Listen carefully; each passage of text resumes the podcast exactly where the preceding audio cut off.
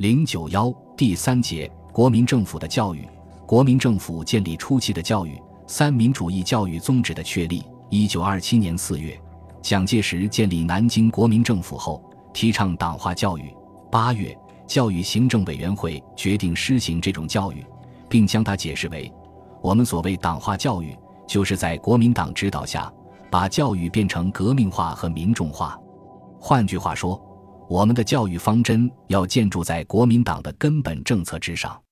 国民党的根本政策是三民主义、建国方略、建国大纲和历次全国代表大会的宣言和议决案。我们的教育方针应该根据这种材料而定，这是党化教育的具体意义。我们有了确定的教育方针，便要把学校的课程重新改组，使与党意不违背，又与教育学和科学相符合。并能发扬党意和实施党的政策。实际上，党化教育就是要使学校国民党化。不久，国民政府认为“党化”二字歧义甚多，便逐步以三民主义教育代替之。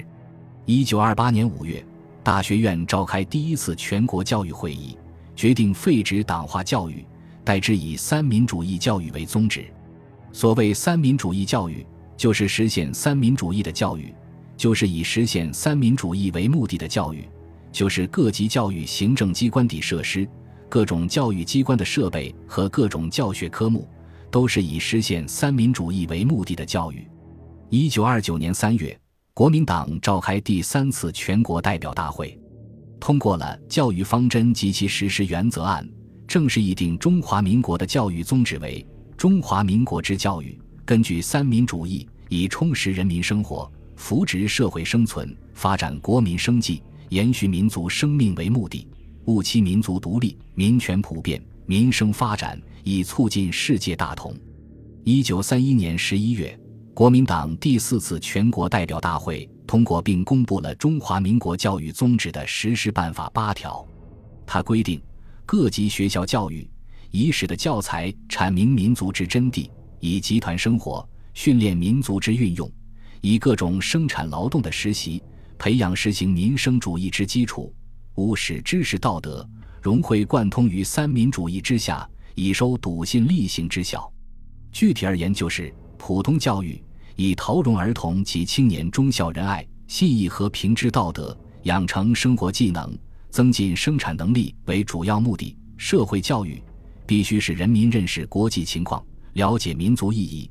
并具备近代都市及农村生活常识等。大学及专门教育注重实用科学，养成专门知识技能及为国家社会服务的品格。师范教育养成一般国民道德上、学术上最健全的师资。女子教育注重陶冶健全的德性，保持母性特质，并建设良好的家庭生活及社会生活。体育教育尤需以锻炼强健之精神。养成规律之习惯为主要任务，农业推广需由农业教育机关积极实施。这样，国民政府经过数年的努力，终于确立了三民主义的教育宗旨及方针。此后，这个教育方针成为国民政府制定教育法令、颁布教育规程、指导教育工作的主导思想和基本依据。